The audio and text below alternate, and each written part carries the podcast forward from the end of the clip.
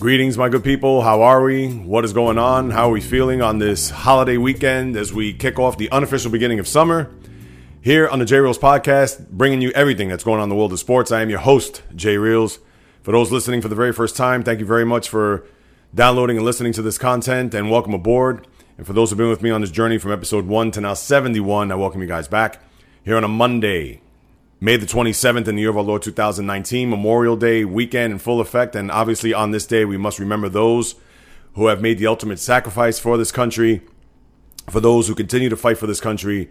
Obviously, it goes without saying from the bottom of our hearts, we thank you. And of course, we do have to remember the ones before them who have made and paid the ultimate sacrifice to protect our land, freedom, etc. So, once again, thanks to all of our troops out there and for those who have uh, been long gone. On this edition, we're going to get into the baseball, obviously, as we get to that barometer. This part of the season where can't say we could separate the contenders from the pretenders, but you got to wonder are the Yankees? They have a big week this coming week with the foes from up north coming in, and they could certainly put a lot of pressure on them. The Mets, after, if you heard my podcast last week, the sky was definitely falling, but let's look up and there's maybe a few clouds, but the sun looks like it's coming through as they made it to 500. We'll get into the baseball. We had a uh, French Open is kicked off for those who are interested in the tennis, and we already have one person who has uh, left the uh, tournament. And it seems like every time when she's performing in any major tournament, she leaves in the first round. So we'll delve into that a little bit later. Indy 500 yesterday. Not that I'm going to talk about it much, but you'll get my take on that.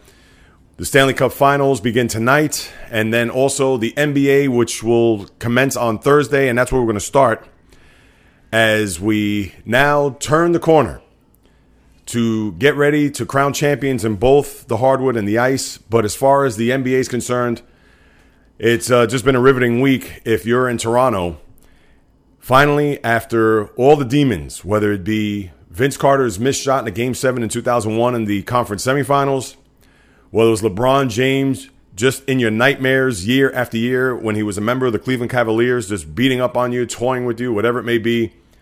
And now here we are a year later after they had the top seed in the conference last year. They disposed of their coach, Dwane Casey. They traded their best player in DeMar DeRozan. And now, 300 and probably 40 some odd days later, you're now standing tall in the Eastern Conference and are ready to take on the two time defending champs. And for the fifth straight year, the Golden State Warriors will be in an NBA final. And with Golden State, what, what is there to discuss there? Not much. I understand Portland had given them a good run. A lot of those games were close, but Portland just didn't have the horses nor the experience to match up against that ilk of a team. And as funny as that may sound, because with Kevin Durant not in the lineup and all the talk, which we'll get into in a minute, about him not being a big factor and hey, he shouldn't even play in the finals and with his impending free agency. When you look at what Golden State has done over the course of the last five years, it's probably you're not going to see it ever again. You're just not. And I'm not going to get into the whole oh, the free agency, so on and so forth. They had everything aligned over the last five years. And to think, and I've said this time and time again, right now, they would be going for their fifth straight championship. Right now, they would have tied the New York Islanders for the most consecutive playoff series victories in American sports history. If it wasn't for that game seven three years ago when they gagged at home and LeBron with the block and Kyrie with the big three, this could be the last time we see a run like this in any major sport and they disposed of the Portland Trailblazers as they did, which seemed like a month ago. But it was a week ago tonight that they did so. They're going to have 10 days off before they tip off in the North at the Scotiabank Arena, which was formerly the American Airlines Arena, or American, what was it? Air Canada Center, excuse me. You know, I'm always into the original names of these buildings. It seems like they change them every five seconds. But with the Warriors and everything that they've accomplished, and obviously they've been around this block several times, the new kid on the block. And finally, after what I mentioned before, throughout the history of this franchise, 23 years in the NBA, they finally get to the Eastern Conference mountaintop, but they still have one more mountain to climb, and that's Mount Golden State. And you have to give it up for Toronto. just a tremendous job by their players, the coach, the entire organization for taking a risk and a chance on Kawhi Leonard, knowing that he was a top five player in this league when his head was on straight and when he's 100% healthy. And he has certainly shown that throughout the course of this postseason. And who would have thought that after the shellacking in game two, what was it, 125 103? Giannis was two wins away from going to an NBA final. Two nights later, they play a double overtime game where Toronto had to scratch, claw, fight. I mean, we talked about this last Monday. And we just thought that was that the last gasp or the last bullet that they had in the chamber in order for them to not only extend the series, but also try to even make it to an NBA final. Well, guess what? They certainly had a lot more ammunition to spare. They came up aces down the stretch, and we're going to talk about the Buck side of things because despite the fact you got to give all the credit to Toronto, Milwaukee had a major gag here. We'll get to them in a second. As far as Toronto's concerned, they bounced back at home the following game in game four, and they had a cakewalk of a, what was it, 120 to 103. So they had their rocking chair game, and now they're going to Milwaukee. And I know a lot of the talk there at the end of the game was Drake rubbing the shoulders of Nick Nurse and Milwaukee, their people, they weren't too happy about that. The coach downplayed it, but at the same time, I mean, listen, you can't put any stock into what Drake does. You know, he's standing there, he's jumping up and down. Remember, Spike Lee did that many years ago with the whole Reggie Miller thing. I mean, as long as he's not on the court rapping or do, doing backspins or whatever you want to call it. So now you get to a game five, and this is where I thought that Milwaukee was going to be in trouble, considering they got out in the gate 18 to 4, and then the third quarter they're up 63 51. What was it? About six and a half minutes to go. And they couldn't put the hammer down on the Raptors. They had huge gains from obviously Kawhi.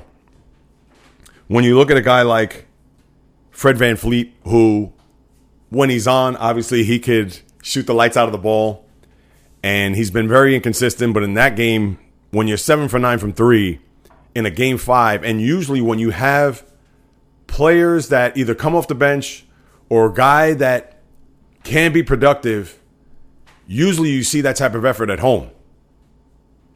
Whether it's the crowd, whether it's just the surroundings. Obviously, you have sight lines. You're used to shooting at home and shooting at a particular basket. But to have that performance that he had on the road, nobody ever expected. And in the game, they hit 18 threes. And when you hit 18 threes on the road, chances are you're going to win that game. But with Kawhi having 15 of his 35 in the fourth, I talked about the exploits of VanVleet. The bench certainly outplayed the Buck bench, and that was pretty much the sort you know the story of that series. Those final three games, because when you look at game six, not to jump to that right away, but game six was pretty much the same deal. The Buck bench didn't show up, and the Raptors were able to do just enough to procure a win. But going back to my theme as far as Milwaukee, when you looked at that game five at home, having those two leads, especially well, first quarter, all right, 18 to 4, you come out running and gunning, but it's still early. But in the third quarter, 63 51, their offense wasn't really in sync despite the productions of some of the players that I mentioned. Now, minus the 15 that you got in the fourth quarter from Kawhi. But when Milwaukee couldn't have, they didn't have an answer. And when they couldn't make stops and they couldn't get baskets, right then and there, you knew that this was going to be doom and gloom for game six because they had to go back to Toronto. Obviously, the home court, the crowd was just dying, knowing that we're going to let out all of the past frustrations of playoff failures past and when the Bucks had that lead to now jump to game six, when the Bucks had that lead at 76-61 with three minutes to go in the third quarter, and they start their run, and you're thinking to yourself, this is game five all over again. They couldn't get a basket. Giannis, let's face it. I'm going to get to the Bucks more later on, so let me give credit to Toronto. They did a fantastic job on Antetokounmpo. That's all there is to it. Where he was able to do whatever he could against Detroit and against Boston, and even in the first two games against the Raptors. But somehow, some way, Nick Nurse and give him credit and give their coaching staff and obviously their players all the kudos in the world for them to pull a number on Giannis that wherever he took a step, there was a wall of Raptors. And when you're able to do that throughout the course of a series, where instead of just saying, hey, let Giannis get his 35, 40 points and then we'll take care of the rest, they're like, uh uh They wanted to make sure that they were going to do their best and let everybody else beat him, as opposed to having Giannis have those big games. And I'm sure the coaching staff knew when you look down the, the score sheet and they could say, all right, Khris Middleton, he's had his games. Eric Bledsoe is up and down.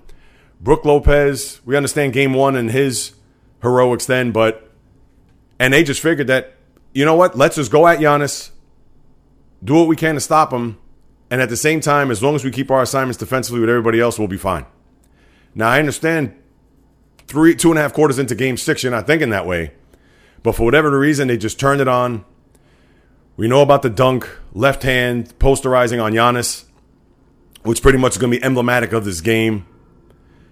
And Toronto, oh, what could you say? They had just turned on the Jets in those last four games, and it's very rare that you see a team.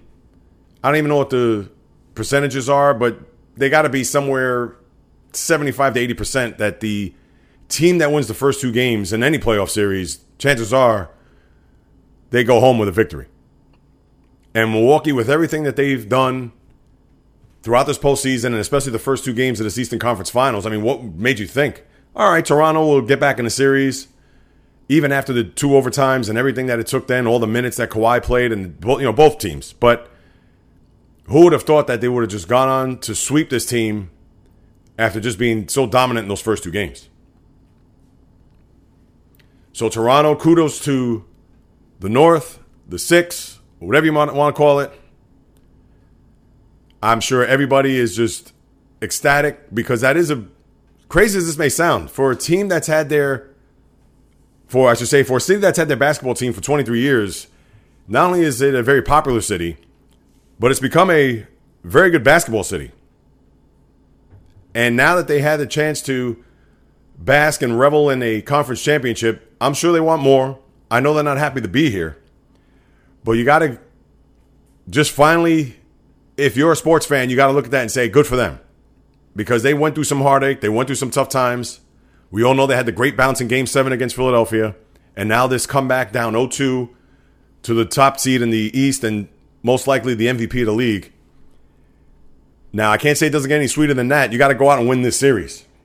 Because in order for to make this series stick, and obviously for they four bounces off the rim with Kawhi Leonard and the Philadelphia 76ers in the in, you know game 7 in the Eastern Conference semifinals in order for that to be part of not only just Toronto Raptor history but NBA history you got to go out and slay the dragon.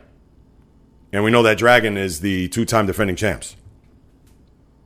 So again congratulations to them I know they're excited I know they're and they have the home court which is even more interesting because it's the first time that Golden State throughout this whole championship run, they will not have home court advantage in the NBA Finals. So Toronto, they got to make sure to hold serve at home. Last thing you want to do is come out in a game one flat, especially with Golden State being off 10 days, and then we've seen them turn that switch on and off. But we'll get more into the Golden State into the series in a second. I got to get to Milwaukee here. Mike Budenholzer is a coach that's widely respected throughout the league. We understand he comes from the Popovich tree. We get that. He had a very successful year considering the team that was last year, Jason Kidd, and then they had an interim coach there for a hot minute, and bringing in Budenholzer was pretty much a no brainer. The team went to heights that haven't been seen in the regular season for quite some time.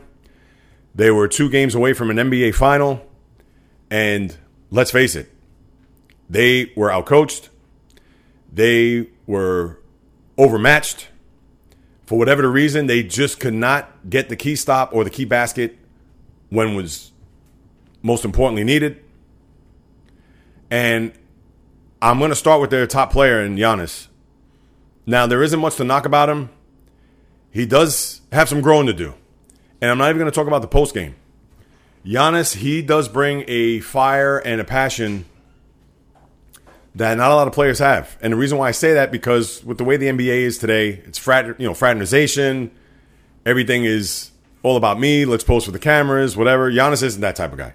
Giannis is a guy that he wants to put in his work. He wants to be great, and that's that. And we know the type of game he has on the open floor. He's unstoppable, and we've seen this year him take a leap from last year to be arguably the best player in the league. And now, after going through this, he's going to learn. And the one thing I think about, and I wouldn't be surprised if he's in a gym somewhere shooting 500 three pointers, because he's the type of guy where this is going to burn him. Of course, I don't know him personally, but he just has that type of demeanor. He just seems to be the type of guy that he doesn't want to work out with LeBron James in the offseason or the Kevin Durant's or, you know, if he's in LA, he's going to meet up with other of his NBA brethren. He's a guy where he's going to be alone in the gym and he doesn't care. He's going to lock the door. I don't want any press. I don't want anybody else interfering. He's just going to go ahead and do that. And I hope he does. Because you could see that a three point shot, although it's still raw, but if he practices it, it's coming. Same with a mid range game. And if he has a post up game, you can forget it. And LeBron had to learn that in 2011 as he went through that with Dallas. And then in 2012, he just buried Oklahoma. Now, Giannis, he's going to go through that. And this whole summer, he's going to hear that. Great player, but not a great finisher, meaning closing out games and closing out series. Type of guy where we know he could be a top talent and is a top talent, but can he be that guy that's going to be, I don't want to say immortal, it's still early, but a guy who's going to be a perennial all pro, all NBA player for eight to 10 years. Now, what he did in the post game was disgraceful he had to face the music. I understand the question that was brought up there. He's sitting there with Khris Middleton and then he just gets up and walks away. Can't do that. Face the media, face the music. If anything, I could see his frustration, his anger, whatever. He just lost a playoff series and being up 2 0. But if I was him, I would have sat there and took it. And I would have made a declaration at the end of that saying, We'll be back next year. I'll be back next year. NBA, look out because I'm coming. And you know what? If he would have said that, more props and respect to him. But for him to get up and walk off like that, that was just a bad move. And he's going to learn. I understand he's young and you got to give him a pass. And hopefully that'll be the first and last time he does that. But it certainly didn't look good for him. It certainly didn't look good for the organization because he is the organization. And the coach, he's going to have to lick his wounds over this one. And this team let's face it, they fell apart in this postseason, especially in this conference final. Khris Middleton was nowhere to be found. Eric Bledsoe, they gave him an extension, and he is just a yo yo. He's up and down. Who knows if Brook Lopez comes back? They had the guys, they had the squad on this team that could make some hay, but they're just in and out, up and down too much. Obviously, Giannis can't do everything. So you need to have those other guys, just like what Toronto did to get to a final, to complement your superstar player. I think the one person who would be perfect, and he's a free agent, that if the Bucks were looking to get that guy, and no, it's no disrespect to Middleton. Obviously, we know he's a good player. You know, Brogdon, you know, he had made some threes here in this game six. But Brogdon certainly didn't lay a stamp on this series or didn't have his fingerprints all over these games and I don't want to make this guy out to be Ray Allen, but a guy that they would certainly need on this team is a JJ Redick. Veteran guy, wants the ball, going to take a big shot, etc. And I get that they have a guy like Khris Middleton, and hopefully he learns from this, and he has to learn from this.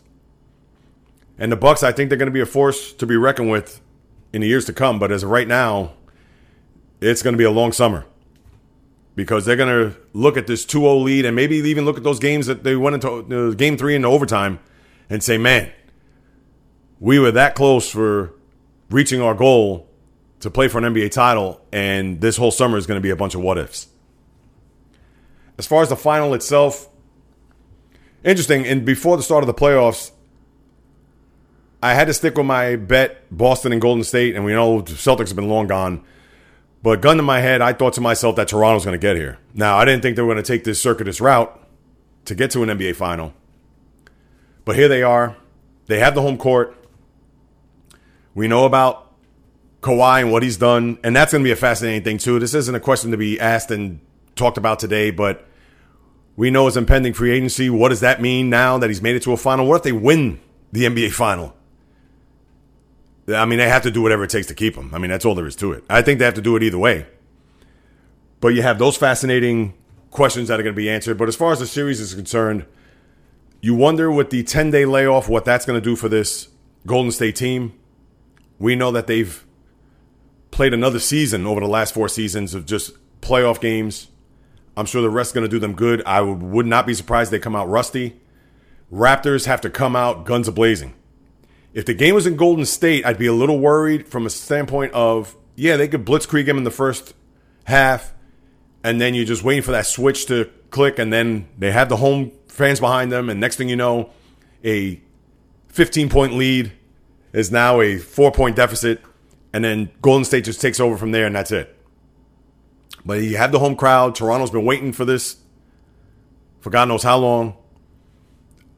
I'm not going to sit here and say game one is important, but I think just for the psyche for the team and even for their fans, they've never been. This is uncharted territory for this team.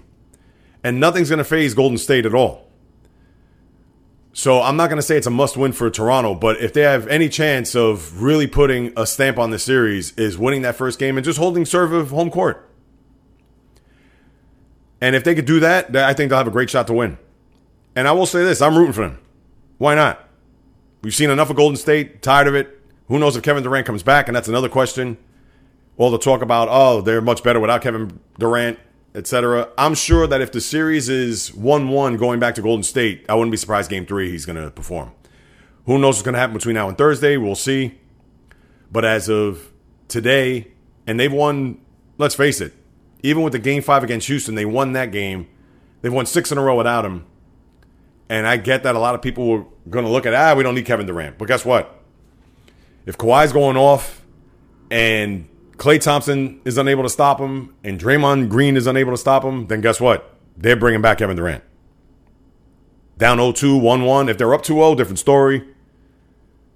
But I can certainly see how Toronto, they certainly need to get off the deck here fast and furious and ride that momentum of game six and ride the momentum of everything that's happened so far in this postseason for them to get off to a fast start. Rooting for Toronto, but if I had to lay it all on the line, I got to pick the Warriors in six. I understand I could go with my heart and say, nah, Toronto. And the Warriors have been on a mission here. They know that this could be it as far as this iteration of the Warriors. Kevin Durant most likely is going to be gone. I'm sure they're going to show improve even with Durant out and hearing all that noise from the outside that, oh, we could beat this team as well. And it's going to be tough to overcome. So we'll see. Thursday night it tips off in Toronto. The whole NBA world and look, Canada will be watching to see if we could, for the first time in NBA history, a team outside of the United States win an NBA cha- uh, championship. All right, let's move our. Uh, let's see. I pretty much covered all that. Let me see NBA. Yeah, and you know it's interesting too. You know what? Real quick, Dwane Casey. What is he thinking today? DeMar DeRozan, what is he thinking today? Casey was a coach of the year last year and then gets dismissed. And you got to give it up to Toronto, then their higher ups, their owner, GM, for just saying, we're going to just start this thing over. And they did. And DeMar DeRozan, I'm sure they got to be happy. And I wouldn't be surprised if you see DeRozan on the sideline up there rooting for them. But I'm sure that's got to be, whoo, not even a bitter pill that is a giant bitter pill. Knowing you were that close last year, and not that they were close because they lost in the conference semifinals, but one seed, they had the home court throughout the postseason last year, and then LeBron just eviscerated them. And now a year later, here they are in the NBA Finals. So let's uh, let's turn our attention now to the Stanley Cup as the NHL is front and center tonight in the sports world. You have no Game 7 NBA, which would have been a Game 7 in Milwaukee. You have baseball that's being played, but we all know baseball's regional. You have nothing else going on, so the spotlight in the sports world is going to shine in Beantown where the Boston Bruins are going to go for another Stanley Cup, and the St. Louis Blues are going for their first ever Stanley Cup. Now, remember the storyline here that a lot of people are going to look at is the 1970 Stanley Cup final, the iconic photo of Bobby Orr flying through the air, scoring the game winning goal when the Bruins won the cup. So I'm sure you're going to be beaten over the head to that tune, at least for the start. You know, once the puck is dropped game one, you're not going to see it. Who knows? Maybe they'll bring Bobby Orr to talk about it. But after, let's say, the first period tonight, you won't hear much about it. But it's a series that I'm sure the NHL is welcoming with open arms. I understand the casual sports fan may not be familiar with the St. Louis Blues, but the Blues have been around for quite some time. The Bruins, everybody knows the Bruins. Anytime you get an original six team in a Stanley Cup final, you, you go with it and you run with it. But how I look at this series, now the Bruins, now remember this, we're talking about Golden State having 10 days off. The Bruins have had 11 days off. And to my beloved cousin JD, and by any means this isn't a jinx, but you know how patterns are when it comes to these series. Just think back in this postseason. The Islanders swept Pittsburgh. Then Carolina swept the Islanders, and then the Bruins swept Carolina. Does this mean that St. Louis is not going to sweep Boston? Highly unlikely, but it's one of those things that certainly plays in the back of your head like, hmm, trends. I don't think that's going to be the case. As far as the series is concerned, you have the storylines of David Backes, the former Blues captain, who's now on the Bruins side, so he's going up against his old team and teammates. So that's one thing to look at. Zdeno Chara, who has not played, but having all this time off, they're expecting him to play tonight, who is the captain of their team, certainly the linchpin of that defense. I know a lot of the talk has been about Brad Marchand this postseason. See how he's going to get under the skin of the Blues players. Also, props to Craig Berube, coach of the St. Louis Blues, who took over this team in January. And Berube has a place in my heart because, as we all know, Everybody knows I love fighting in the league, and Berube was the chief back in the days in the, in the 80s and 90s. And for him to get a second chance after coaching Philadelphia a few years ago, and now that he's coaching a Stanley Cup final team, there is a part of me that's rooting for him. And it would be great to know that, let's just say, for argument's sake, if they do happen to win a Stanley Cup final it's on the heels of a former enforcer who had amassed over 3,000 penalty minutes in the NHL throughout his career, then you know what? More power to him. Because as we all know, it's a lost art and enforcers are endangered species. They're pretty much extinct in the NHL. But I'm not going to go down that road. I'll leave it right there. Bruins right now, with the way their team, and they have a lot of the veterans on that team, you only have a few that are left over from that cup, you know, cup run. Patrice Bergeron, obviously uh, Chara Tuukka Rask, the goalie, who's had a phenomenal postseason you kind of wonder if this is going to be their window here, knowing that who knows how much Chara has left. And wouldn't be surprised that if they do win a cup, would Chara retire? I mean, he's played 21 years. He's 42 years old. He's coming off an injury. You would think that this could be his swan song here. And as if you're St. Louis, you're kind of like Toronto in this regard because even though you played in the cup, but that was you know 49 years ago. So here you are. You finally made it your city who's been starving for a cup forever, and now you're going up against a team that in the last seven years have been in two cups. Well, eight years, excuse me. In 2011, they won and they lost in 2013. And listen, I haven't watched the Blues shift in, shift out. Same for the Bruins for that matter, but obviously I have a better pulse of the Bruins here being east and obviously 200 miles up north of here. The one thing I'll say about this I think in order for the Blues to win this series, and they've been formidable throughout this postseason, they're going to have to go the route of splitting, especially winning that first game, winning two in St. Louis, and then coming home for game six.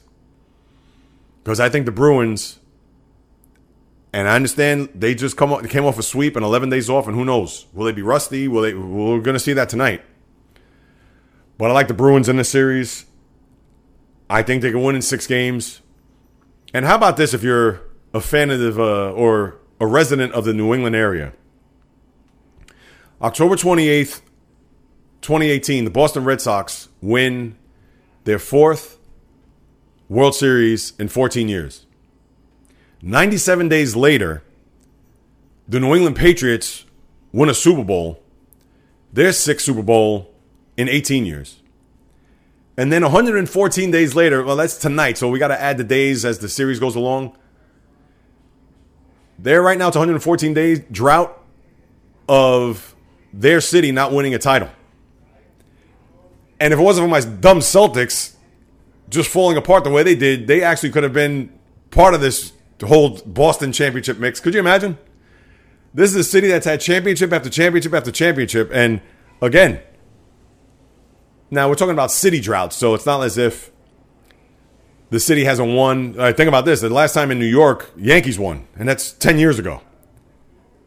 So this drought. Now I understand the Giants won back in uh, 2011, so I guess you got to include that. You get not guess, you have to include them. But the droughts of all these teams: Mets 33 years, Yankees 10 years, Knicks forever. Let's not even go there. And here it is. Boston's going through these droughts as if uh, you know it's weeks. 97 days, 114 days. It's, unbelievable. But I'm gonna say I picked them in six. I think that the Bruins, they've just been, I'm not to say on a magical run, but their players know how to win. They know the competition. They have a player, Marchand, who has just been a pest and has been pretty much one of the faces of this whole postseason. I'm sure he's going to continue to do that. And St. Louis, give them credit. They had a phenomenal run here. They destroyed San Jose in a game five in San Jose, and then they iced it in a game five, a uh, game six at home. Could it be a long series? It could go. Why? Why can't it go seven? It's the NHL. Anything can happen. But I'm gonna take the Bruins in six for them to end their city drought of 100 and whatever it will be, 25 days, and that uh, will be your NHL season. Let's see other storylines. I know Brock Nelson signed a six-year, $36 million deal with the Islanders. Islanders got to get more, but we're just getting started, and we'll get into more of the free agency and a little bit of the draft later on in June. And uh, yeah, that is pretty much your NHL. So tonight, front and center, at least you got something to watch. I understand the average fan is going to look at that and be like, ah, who cares? But it's championship round. Got to get into it. At least tune in a little bit to see what's going on. I mean, please. Nothing else to watch. All right, let's turn our attention to baseball. I'll start off with the Yankees this time around. The Yankees come off uh, another successful week, shocker. Uh, even though they didn't play the Orioles this weekend, but Gleyber Torres hit another home run, and Gary Sanchez for that matter. And I'm going to start there. Why did Aaron Boone not play Gary Sanchez and Gleyber Torres in that final game, the getaway game Thursday in Baltimore? Are the stupid analytics that important to the point where oh we have to give them a day off? They need it. They've only hit a thousand home runs in that series, and you figure, hey, let's put him in there. Sanchez is 25 years old, or 26 tops. Gleyber Torres is 22 years old. You know, these guys aren't long in the tooth. Give me a break. And I get that it's part of the game. It's analytics. You have to, for the old, crusty, traditional guy like myself, we understand that it's part of the game. We understand that there's no ifs, ands, buts about it. You can't totally dismiss that. But when a guy is hot, when a guy's been hitting home run after home run after home run, no, let's sit him down and cool him off for a night. It doesn't make any sense.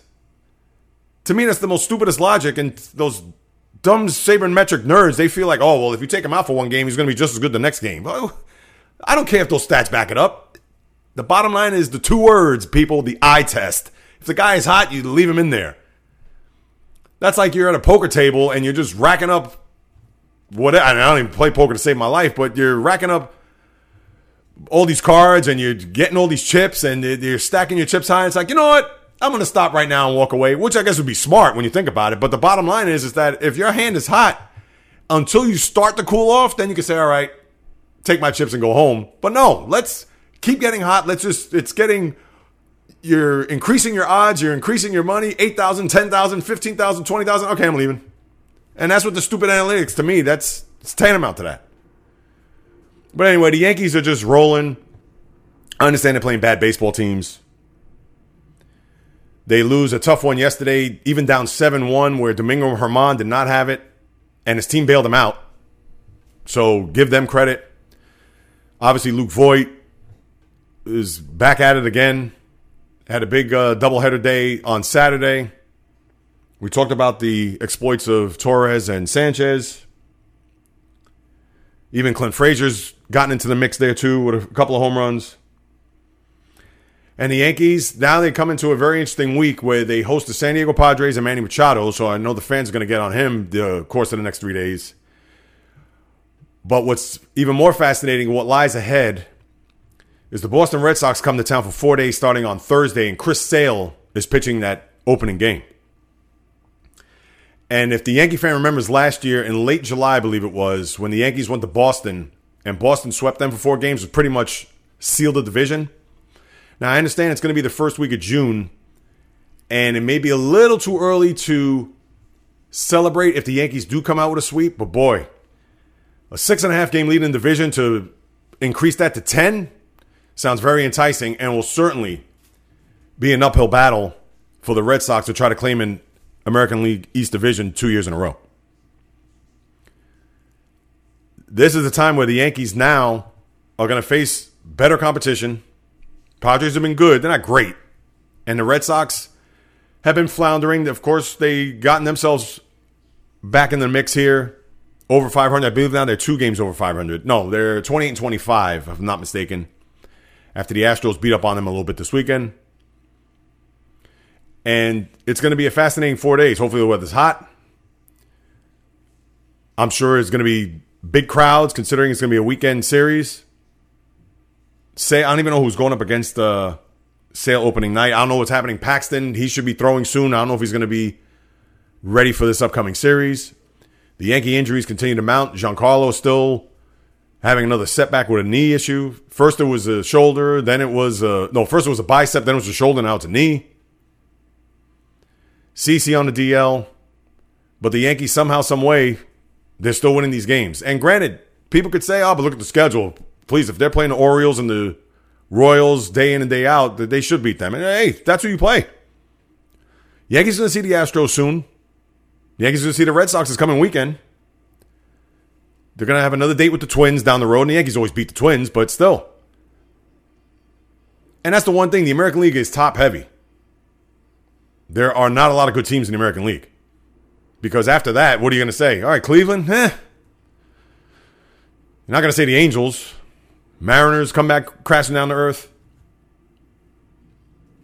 And the rest of the AL East is an atrocity. Well, all right, I, I don't want to knock on the Rays, but do you expect the Rays to really make a push there, despite the fact that two games behind the Yankees and one in the loss, if I'm not mistaken, as of right now? So, interesting week for the Yanks. We'll certainly keep our eye on that and obviously be in tune to what's going to take place there over the next seven days.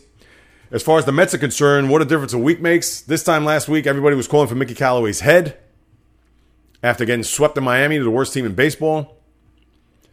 And the Mets Surprisingly, shockingly, remember two weeks ago we started the stretch where if they went 11 and 5, you would take it? Considering they were playing against Miami and Washington, Detroit. Well, when you look at how they did during the stretch, remember they started off 3 and 0. They won those first 3 games, the two in Miami, the one in Washington, then they lose 5 in a row. So now you're thinking, "Oh, geez. So much for that. So much for going 10 and 5 because remember they had the rain out in Miami." And then they come back they sweep the Nationals in thrilling fashion each game, and a lot of that has to do with the just the there isn't even a word to describe the national bullpen. If the Met bullpen is awful, what is the national bullpen? Putrid, an abomination. Name any. I couldn't believe how much they gave up lead after lead after lead after lead in this series, and from different guys that were heroes. Juan Lagares, of course, Pete Alonso hit that bomb in the second game of the series. Carlos Gomez, Rajai Davis with the capper, and they had to DFA him, which was a shame because they had to bring Conforto back. But hopefully the Mets could keep him because he's a very useful player. And the Mets have their own issues when it comes to injuries too, whether it's Nimmo, Robinson Cano, or Jeff McNeil. So anyway, so then the Mets sweep them. So now you're seven and five. So you end up with a nine and six stretch here, which, let's face it, you, you'll take as a Met fan because as we've seen time and time again, there have been no consistency as far as them winning, putting together any type of winning streaks. They got themselves back to 500 miraculously. They're 26 and 26, and guess where they're going now? To arguably play the best team in the National League in the Dodgers for four games, who have owned the Mets since the 2015 NLDS.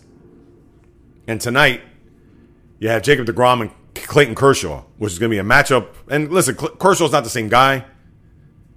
He's still effective. But here's the thing. You can already smell this game from a mile away that in the sixth inning it's going to be one nothing Dodgers, and then Jake's going to end up being on the losing end, and you're going to start your road trip off that way. And then they play three in Arizona after that. And then they went two out of three over the weekend, but boy, they had to do any anything and everything to win that series because Detroit gave them a fight and a half. And there was no shock. After the Mets sweep the Nats and the Marlins, after sweeping the Mets, they go to Detroit, sweep the Tigers. So they come limping to New York on a nine game losing streak. And you just knew the Mets were going to lose Friday night. even with Noah on the mound, and Noah was awful. Five innings, 10 hits, the million home runs. I don't know what's up with Syndergaard. And I've gotten on his case before in the past, but he's he's got to turn it around at some point. But then they had to go 13 innings the other night with Thomas Nido hitting a home run in extra innings. And then yesterday, down 3 nothing, they had to come back. Adeiny Hechavarria, he's another guy who's been off the scrap heap, who certainly contributed here to this past week of Met success as they win 4 3. And that was a big win because now they're going on this West Coast trip. You know, Arizona's formidable. We know about the Dodgers. I, I, guess you'll take three and four. You hope would be four and three so they can come back home with a game over 500. But the Mets right now, they just have to win series. I mean, bottom line, that's it. And I've said that weeks ago, and I'll say it again. As much as it'd be great, they've won six of seven, and it'd be nice for them to reel off five, six, seven in a row. Just win series. So split against the Dodgers, win two out of three in Arizona, come home, and that's it. Nobody's saying that you got to win three out of four in LA. Nobody's saying that. Just don't get embarrassed but at the same time, earn a split. Can you do that, Met? Could you please do that? Not asking for a lot. And then the Mets, you know, they picked up some of these players, the Aaron Altherrs of, of the world, the former Philly, Ervin Santana, former Twin, Angel, for reinforcements. I understand these guys are scrap heap guys. Matt Kemp's another one. I get that it's from the from the bottom of the clearance bin at Walmart. We get that, but you know how the Mets are. Mets aren't going to go out and get the Dallas Keuchels or the Craig Kimbrels. So they're not going to do that. They're going to see if they could strike lightning in a bottle and get some of these guys to come up and play. Look, Rajai Davis came up, took an Uber from Pennsylvania, two hours. He gets in the third inning and he hits a home run in the ninth. Now, granted, they were already up 3 1, but still. Give him credit. And Hechavarria has made a contribution. You know, the guys that you just would never expect. Now, can it last for a long period of time? No, but Look at the Yankees. Look across town. When you got Thairo Estrada hitting home runs, getting big hits. We've talked about Gio Urshela and the big hits that he's gotten. Michael Tauchman at times. That's the epitome of a team. Your heavyweights aren't going to carry you every day, all day. You're going to need contributions from the guys that you least expect it. And just like the Mets the other night, Tomas Nido, who's he's actually had a couple of big hits during at times throughout the course of the last few weeks. So we'll certainly uh, keep an eye on that with the Mets. Should be an interesting week out west. And as far as the baseball is concerned, we go around. Uh, how about the Twins, man? The Twins are on pace to hit over 300 home runs, which would annihilate what the Yankees did last year. And when you think about the Twins, you think about who are their home run hitters. You know, there's no Harmon Killebrews, Tony Olivas, uh, Ken Hrbek, Tom Brunansky, I want to say Kirby Puckett. I mean, he hit home runs, but he wasn't really a home run hitter. He's more of an average hitter. But you don't have those sluggers of Minnesota Twins past. I mean, you have guys obviously that hit the ball out of the ballpark, whether, you know, Miguel Sano's back in the mix, Nelson Cruz. But when you're getting other contributions from guys, you know, Eddie Rosario's, it's who would have thought? But the thing about the Twins, we can see this in the regular season all we want. We need to see this in October. Which kind of goes back to even what I said about Gleyber Torres, you know, killing Oriole pitching. I think if I go up against Oriole pitching, I can hit out some home runs. But give credit to Minnesota. They've certainly been a team that a lot thought that we're going to have a good year. They didn't think they were they weren't expecting this that they would be not only the top of the American League, but even the top of baseball as far as their record is concerned. But as we all know, baseball isn't won in May, June, July. We all know it's in October. But when you look at the standings today, the Twins, and I understand the Indians, they've certainly have had their injuries, and Jose Ramirez is obviously was in the mix for MVP the last two years, and he has done nothing this year. He's actually had just an awful year for him. But Minnesota right now, I mean, who would have thought? 10 game lead in the AL Central. So it looks like they're going to run away, and obviously they lead the league in runs. Just looking at this here, they have 315 runs. Who would have thought that the twin offense would be a juggernaut? So to me, they're the story in baseball this year. Everybody could look at the Astros and what they've done, and they've had two big, long winning streaks. One, I believe, was 11 games or 10 games, but it certainly doesn't even match what Minnesota has done. And as far as the National League is concerned, you know, talked about LA. They have a seven game lead now, currently on San Diego and Arizona. It's going to be a fight to the finish there in the Centrals. I know St. Louis has cooled off a little bit, but you figure Chicago, Milwaukee, even Pittsburgh, four and a half. But this is where you get to that point of the year where I'm not going to say teams are who they are, but you'll have a good idea here Memorial Day of who's going to be in contend mode and who's going to be, for the most part, in pretend mode. And when you look at it on the surface, you know, Atlanta's played better. This is in the National League, of course. You know, St. Louis, can they with, you know, withstand a little bit of a down uh, down tick here? and keep themselves in the mix in the AL Central. The West, you figure it's going to be, you know, LA's going to ride that sucker out to the end. Will San Diego be a team that's going to be serious in the wild card push? Not even going to go there with the Mets. And in the American League, like I said, it's top heavy. Tampa, can they continue to put pressure on the Yankees, knowing that, for all intents and purposes, they're not going to make any big changes come the trade deadline? In fact, last year they traded players off their team and they still won 90 games. But as far as getting reinforcements to make it down the stretch to not only get themselves into a wild card, but even maybe win a division. Cleveland, I don't know what's going to happen with them. They're going to be, they're, they're, uh, to me, they're going to have a long year. I mean, they're 500. They're probably going to have a stretch here where they're going to get themselves back in the mix, but I think they're going to fall short. They're going to be chasing the Twins all summer long. And out west, what about Oakland, man? Give them credit. Oakland just had a horrific start to their year.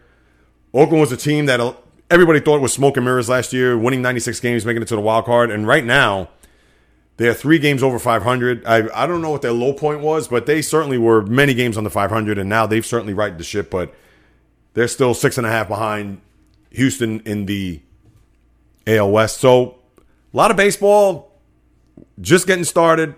We'll have plenty of time to talk baseball throughout the summer, but that's uh, pretty much where we're at as far as baseball is concerned. A couple other things before we say goodbye. The French Open kicked off yesterday. Roland Garros, the second major tennis tournament. And I don't know what it is, and nothing against her. I'm not. I don't want to pick on her, but why is it that Caroline Wozniacki always loses in the first in her first match? And she did again to some 68th ranked woman in the world and give her credit for beating Wozniacki, but here's a former number one who I'm not trying to say she has to be Martina Navratilova, she has to be Serena Williams, but for someone who's been ranked number one, certainly doesn't play or even act like a number one player. And I'm not knocking her as far as her person is concerned or how she is, whatever, but it, what is it? Is it the time change, jet lag? Did you eat something bad? I, I don't understand. You would think you'd get a lot more from a number one, and I understand that happens sometimes. You know, when you got somebody that's, you know, think of Maria Sharapova. She was one that a lot of people thought in the heyday of her career, number one or one of the top ranked tennis players in the world, and she get to a semifinal, and that's it. And I think off the top of my head, she probably won one major tournament. And to me, that's Wozniacki. So she loses. Rafa wins. Shocker there. Rafa's won, I think, 11 of these. 11 French Opens, which by far, when you talk about players who play on the clay surface, uh, there is no argument who's the best of all time there. So we'll uh, certainly keep our eye on that as we move along. The Indy 500 yesterday, and the only reason why I bring this up, as I said last week, the Indy 500, when you're my age and in the 70s and the 80s, as you talk about, you know, the AJ Foyts of the world, the Mario Andretti's of the world, you know, the Indy race car drivers of that generation. And that Sunday of Memorial Day weekend, I mean, that was huge. There was to me NASCAR. Nobody knew about NASCAR then, and of course NASCAR is super popular, and we get that. And I, if somebody gave me tickets to go to a NASCAR event, would I go? Chances are I probably wouldn't. But you know what? Hey, just to say I've gone. But in the immortal words of this program, if it was playing in my backyard, I would draw the blinds. But with the Indy 500 and your winner there yesterday it was a guy. If he fell on me 60 times with the jacket and his name was on the back, I still wouldn't know who he is. But the uh, person was Simon. What is it? Simon Pagenaud. Pagenaud. That's how P A G E N A U D. Sounds French to me, if you ask. But uh, he is your Indy 500 winner. And I couldn't even name any of these Indy race car drivers to save my life. And like I said, back then, you could go through the whole list. And, you know, Al Unser Jr., uh, the, the list went on and on with all those race car drivers back then. And not to say that we were into it, sit in front of the TV on a Sunday, 90 degrees outside when I could be playing baseball or stickball or whatever, but. And it, this is before the internet, is before anything technologically that we have at our fingertips today. But again, I couldn't even tell you. This day and age to save my life. But Indy 500 is part of Americana, especially to kick off the summer. So th- that's what you have yesterday up in uh, in Indianapolis. And let me close out. Not the NFL. I'm not going to get into some of the things that's happened in football. I know that you know with uh, Gerald McCoy, he's one, and uh, chances are he probably wants to go to the Browns. Now the Bucs are looking to sign in Ndamukong Suh. So yeah, NFL stuff. I know within the next week or so, you're gonna have the mini camps are gonna start to open up for a week or so before training camp in another two months. Oh geez, could the summer slow down even though it hasn't officially started? But you know what I'm saying. And it's a gorgeous day outside today. There's blue skies. It's been the weather's finally arrived here in the Northeast for those who live in this region. But uh, but before I say goodbye, uh, my hero and zero of the week. My hero of the week and sad to say, just some uh, sad news that came through yesterday. Former legendary Green Bay Packer quarterback Bart Starr passed away at the age of 85. The only quarterback to win three consecutive NFL championships. Remember, before the Super Bowl, they were called NFL championships. So he's the only quarterback to ever do so. Bart Starr was also a former coach, did not have the success as a coach that he had as a player, playing on those vintage, legendary Lombardi teams in the 60s. And to pay respects to a guy who was the MVP of the first two Super Bowls ever. And I guess when people think of the Green Bay Packers, of course, in this day and age, a lot of people are going to look at the Aaron Rodgers of the world. They even look at Brett Favre. They're going to look at obviously Vince Lombardi. But the one person in that whole Packer family that kind of gets lost is Bart Starr. So, our condolences to his family, and I want to give him my hero of the week. So, Bart Starr, may he rest in peace, age of 85. And then the zero of the week. What in the world is going on in Santa Anita, California? You had a report, and I talked about this before the Kentucky Derby. There was a report that from December 26th to as recent as three weeks ago, about two dozen horses had passed. I don't know if the way they were handled or the way they're just taken care of, whatever it may be. And then now another report that in the last nine days that they had to put down three more horses. I, I can't even imagine. Uh, I'm surprised that I don't I don't want to say the sport itself, meaning the racing association or whomever it may be, that they go in there and investigate what the hell is going on. I mean, that's an out and out disgrace. It's bad enough to listen. I get that these horses are trained and they're thoroughbreds, and it's, but it's just a shame that just for entertainment purposes, and I get that this has been going on since the beginning of time. Kentucky Derby, 145 years, Preakness, etc. I get all that. Okay, but at the same time, this is just downright awful. What is going on? Is there an investigation happening? Please. So whomever's behind the Santa Anita track out in California, who's ever behind the association there, who's ever, you know, slipping money under the table to kind of stay quiet about this, no, it's time to stop. There needs to be some suspensions or whatever it is. So those that's my zero of the week. Whoever's responsible for what the hell is going on out there, please, come on, people. Let's get it together. They should ban the sport altogether. And people can say, oh, who are you, J Reels? Come on, horse racing. I, how many people are into horse racing in this country? You know, this isn't your, your grandfather or your great grandfather, even your father's horse racing. Please, it's a disgrace. Bottom line, in my backyard, draw the blinds. I'm not going to do it. I hope you feel the same way. Please, there's people that rather bet on horse racing and then, oh, Stanley Cup finals, who cares? I understand. Uh, hockey isn't for everybody, and I get the same thing for horse racing, but still, it's just a shame that these animals are going through this, and it's just, it's awful. Uh, that's all there is to it. All right, people, let me uh, get out and enjoy the rest of this Memorial Day weekend. And again, thanks to those who have served this country currently and, of course, formerly, and for those who have uh, passed to sacrifice our freedom, our land, etc. Goes without saying how much we appreciate and thank you for your service. If you want to get a chance to listen to what it is I have to say each and every week, and as well as leave a review or post a rating, you could do so on Apple Podcasts, Google Podcasts, Spreaker, Stitcher, Spotify.